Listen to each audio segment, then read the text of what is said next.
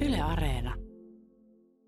Teillä on tässä kaikkea tästä materiaalista apua, mitä te tarjoatte ukrainalaisille, niin teillä on myös lisäksi kaikkea muutakin apua ja tukea. Niin kerrotko mulle vähän, mitä, mitä kaikkea te pystytte tarjoamaan ukrainalaisille? No, meillä tarjotaan myöskin neuvontapalveluita, eli meidän kielitaitoiset vapaaehtoiset auttaa kaikissa mahdollisissa asioissa, mitä ikinä tarvii.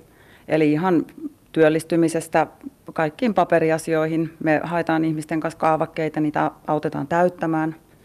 Et ihan, ihan mitä ikinä ihmiset tarvii tietää, tulee kysyttävää muuta, niin kaikessa, missä me vaan ikinä pystytään. Ja se, mitä ei tiedetä, niin se selvitetään.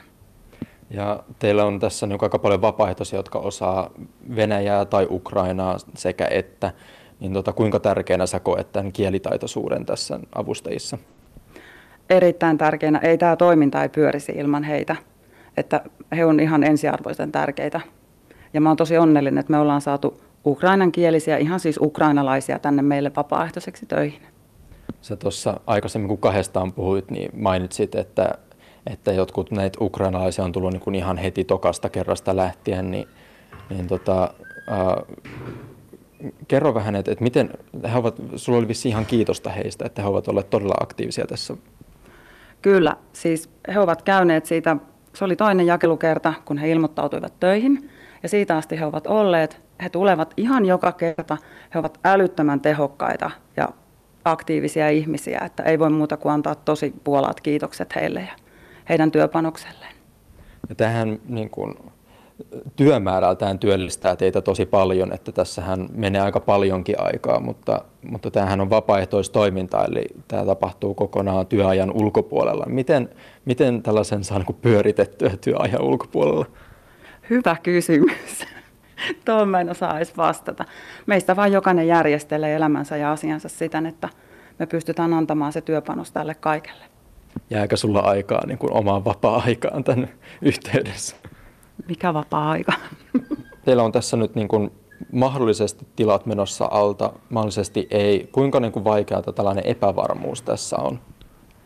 No epävarmuushan ei koskaan tunnu hyvältä, senhän me, meistä ihan jokainen tietää, mutta mä, totta kai me toivotaan, että kaupunki olisi myötätuntoa löytyisi ja semmoista yhteistyöhalukkuutta tämän asian suhteen, että me saataisiin ainakin toistaiseksi tämä keskus säilymään tässä. Että ainakin nyt niin kauan kuin tämä tilanne on akuutti, niin voitaisiin olla. On, teillä on aika paljon nyt kuitenkin jo tullut kaikenlaisia lahjoituksia ja muuta, niin kuin tavaraa ja muuta, niin, niin jos teidät nyt heitetään tästä pihalle, niin miten, miten te selviätte kaikesta tästä?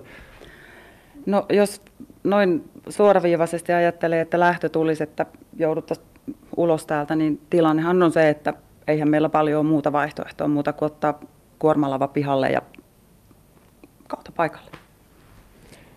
Kuinka tärkeää teille olisi, että tämä voittoa tämä hyvän tekeväisyysyhdistys pystyisi jatkamaan juuri näissä tiloissa, eikä niin kuin lähetettäisiin jonnekin muualle?